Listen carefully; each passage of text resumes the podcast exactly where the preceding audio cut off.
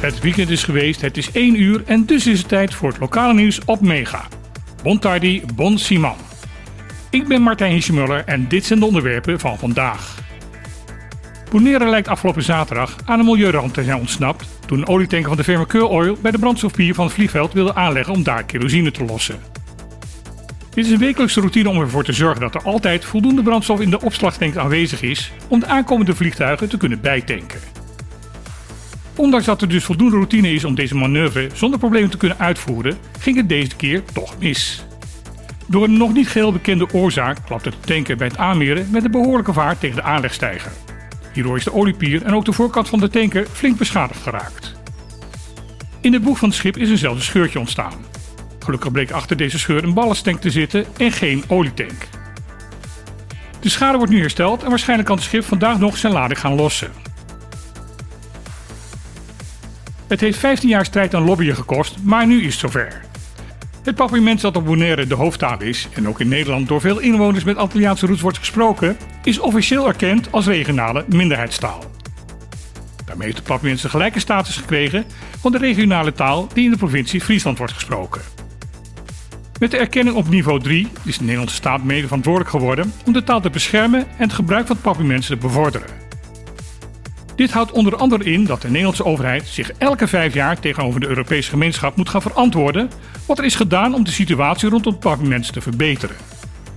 De Academia Papiamentu heeft de afgelopen jaren hard gewerkt om deze erkenning voor elkaar te krijgen, een strijd die niet altijd even makkelijk is geweest. De organisatie krijgt nu dan ook van vele kanten de felicitaties dat het nu eindelijk gelukt is.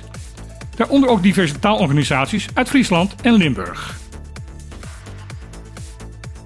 Afgelopen week waren er in diverse media, waaronder ook hier, berichten over het besluit van het ziekenhuis Mariedal om met een andere provider in zee te gaan voor het leveren van air ambulance diensten. Over dit besluit bestond flinke verbazing, omdat de nieuwe air ambulance leverancier niet over de juiste licenties en rechten leek te beschikken. Daardoor zouden er geen ambulancevluchten van Bonaire naar Curaçao, Aruba en Sint Maarten uitgevoerd kunnen worden. Hierdoor zou het leven van ernstig zieke patiënten in levensgevaar kunnen komen. In een brief van zes kantjes aan gezaghebber Oleana schrijft bestuursvoorzitter van Meriedal, Giovanna Frans, dat dit allemaal niet waar is.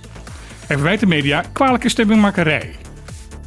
Volgens hem beschikt de beoogde samenwerkingspartner SARPA over alle benodigde vergunningen en ligt het probleem bij de luchtvaartautoriteiten van Curaçao en Aruba. Deze zouden volgens Frans opeens de regels hebben veranderd. Volgens hem hadden ze dat niet mogen doen.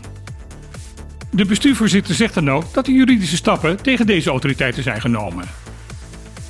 Een geraadpleegde Nederlandse luchtvaartdeskundige noemt het schrijven van Fundación Mariedal een brief voortgekomen uit onwetendheid. Een andere luchtvaartmaatschappij, TUI, gaat het een stuk beter. Maatschappij maakt bekend dat de Nederlandse tak van het bedrijf de beschikking krijgt over een vierde Boeing 787 Dreamliner. Het betreft hier geen nieuwe aanschaf, maar het overhevelen van het toestel van de Belgische tak van het bedrijf naar de Nederlandse divisie. Net als de andere Dreamliners zal ook dit toestel vooral worden ingezet voor vluchten naar het Caribisch deel van het Koninkrijk. Het overhevelen naar het Nederlandse gevestigde onderdeel van TUI was noodzakelijk, omdat de vluchten tussen Amsterdam en de Caribische eilanden door de luchtvaartautoriteit wordt gezien als een binnenlandse koninkrijksvlucht. Deze mogen vanwege internationale verdragen alleen maar uitgevoerd worden door binnen het koninkrijk gevestigde airliners. Dit was weer het lokale nieuws. Ik wens iedereen een voorspoedige vlucht door deze dag en dan heel graag weer tot morgen.